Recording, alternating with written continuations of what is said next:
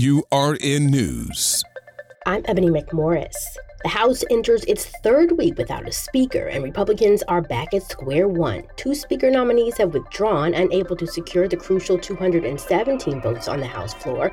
Pessimism blooms, but Republicans are determined, they say, with the speaker forum tonight and an internal election tomorrow. Amid the speaker's fight, some House Republicans are worried about a key spending promise by former Speaker Kevin McCarthy, fearing another trillion dollar omnibus spending package could emerge.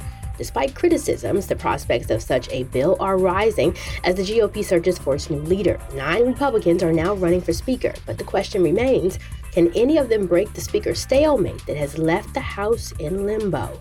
We'll be watching closely as this historic Speaker saga unfolds. For AURN News, I'm Ebony McMorris.